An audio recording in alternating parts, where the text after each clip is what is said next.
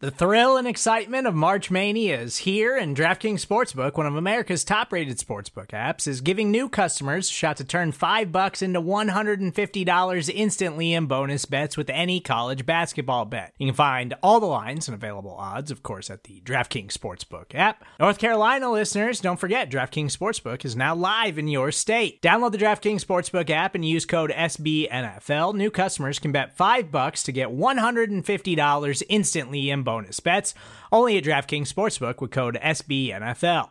The crown is yours. Gambling problem? Call 1 800 Gambler or in West Virginia, visit www.1800Gambler.net. In New York, call 8778 HOPE NY or text HOPE NY. In Connecticut, help is available for problem gambling. Call 888 789 7777 or visit ccpg.org.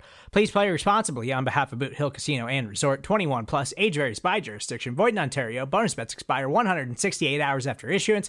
See DKNG.com slash B ball for eligibility, deposit restrictions, terms, and responsible gaming resources.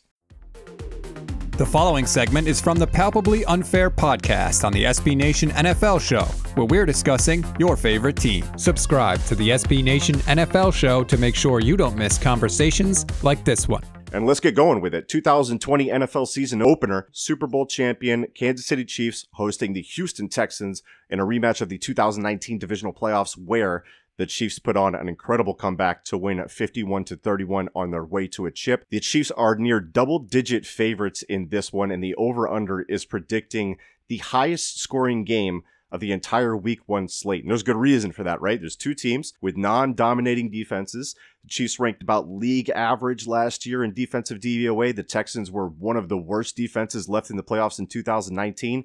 You wouldn't have known that from the Bills farting out only 19 points against them in a playoff overtime game, but that's what we expected from Josh Allen. At least I did. Regardless, the Texans, you have Deshaun Watson at quarterback, easily a top 10 quarterback in the league, easy top five potential. The Texans just rewarded him with a four year extension, pays him 39 mil a year in the new money average. They threw in $27 million of the signing bonus, a big contract, big time player.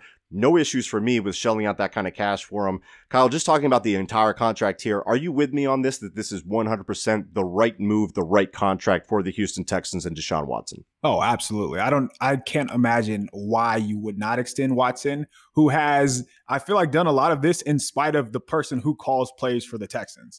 like if he had a competent play caller or somebody that, you know, allowed him to, hey, drop back and maybe throw it to somebody else besides Hopkins or let's design something else on offense. And he he does a lot of things, you know, just by himself, it seems like. So, I mean, he's just an uber talented quarterback, and I can't wait to watch this game because I feel like he's.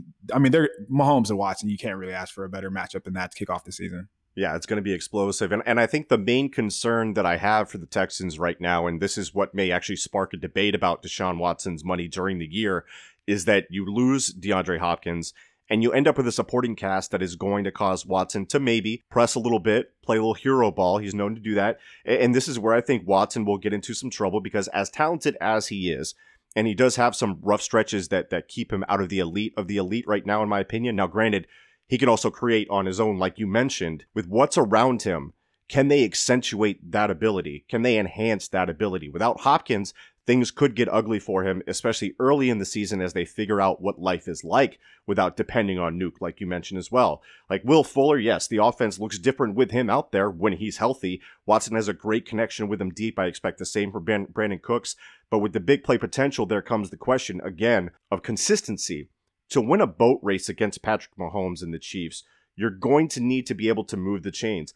I don't see this Texans offense as being anything close to a well oiled machine, and they don't have the defense to hold serve while things get figured out and deep shots get dialed up and to get them through two or three drives of stalling out. It only takes a brief moment to kick off a rally, and the Chiefs showed this again and again in the playoffs against the Texans as well, which we all remember up 24 nothing the Texans didn't score again for another 25 minutes. And while 31 points total should be fine in that span of 25 minutes, you give up 41 points on the other side. So this is too much feast or famine for me for the Texans. The only thing that keeps this game close is, is if the Chiefs just don't show up for an entire half. And could that happen? Sure. Football is chaos. We'll learn that a thousand times during the season before this is over. But if I'm using the Occam's razor approach, right, what's the most sensible thing to happen? nothing but a blowout makes sense. I got it 41-24 Chiefs. What about you, Kyle? Yeah, I can and I can see this game getting out of hand because I don't think that the Texans will be able to consistently sustain offense. I can see them being more of a bombs away type offense where it's just uh, just heaving it up to Stills, heaving up to Will Fuller, as you said, and maybe some big plays to Brandin Cook. So the explosive plays are going to be there, and the Chiefs will give you an opportunity to make plays on defense. But I do think at the same time, you know, Chris Jones can be a nuisance, Tyrann Mathieu, you know, those they have playmakers on that side of the ball enough to at least slow you down a little bit. And the other side of the ball, like what are you going to do against the Chiefs? You, you basically just hope Mahomes misses is uh, right. the best way to stop them, or unless you can somehow, you know, dial up pressure, consistent pressure. But they they won the Super Bowl. what else? What else do we really need to talk about? They won the Super Bowl for a reason. I do think it's going to be a blowout. I would guess. I I don't know if it's going. That's a high 41-20, by the way. Like those are a lot of points, man. Yeah. But the the total is high for a reason because there will be points. I would probably lean closer to like a a 34 to like 21 type of deal.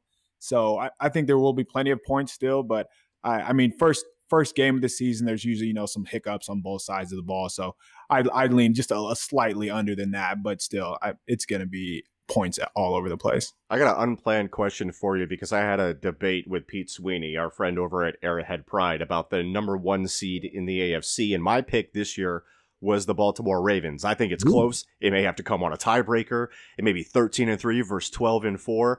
Are you expecting this Chiefs team to just blow through any type of Super Bowl hangover and continue their dominance or do you think they might slip a little bit? I, I think they do take a slight step back, and I do I do think the Ravens. I have the Ravens as a top seed as well. Okay. I just think they're a better team overall, just because they can get it done on both sides of the ball. Yes, the Chiefs are probably going to be somewhat improved on defense, but I think there are still too many holes on that side of the ball. And it, when you just the way that they're built, when you rely on your offense as much as you do to bail you out, and, and people forget like they weren't you know these world beaters during the regular season last year. They had some struggles, and I can see some of those struggles coming up again this season. Is there anything else from this game that you want to highlight from a matchup perspective? I know Tyreek Hill against like Gareon Conley, they're going to move Hill around, by the way, but like that to me, Conley has shown that he was better in Houston than he was in Oakland. So th- there's that to keep in mind. Uh, and you look at the other side of the ball for the Texans, them adding David Johnson, one of the weirder trades of the offseason. Like the Texans are just a weird team, and they're a weird team to call. They're a weird team to predict because they're in a weird division. Anything else stand out uh, for you about this game? calling that trade weird instead of bad is very you being very kind. There's no reason that you should ever trade you know, for an injured running back, first of all. Then right. second of all, you don't trade your best player or arguably your best player in the, like obviously Hopkins for like a second round pick. Just just bad business for the Texans. I really don't think so. I mean, I'm kind of interested to see how you know Tytus Howard, their right tackle, I believe is what he's going to play, yeah. and the, you know how they hold up if they're able to protect Deshaun Watson because I imagine, he, as you mentioned, he is going to create, but he's also going to run into some sacks. He did a really good job last year of just cutting down on those sacks. But will he be able to sustain that? Make sure you don't miss our next conversation by subscribing to the SB Nation NFL show wherever you get your podcasts.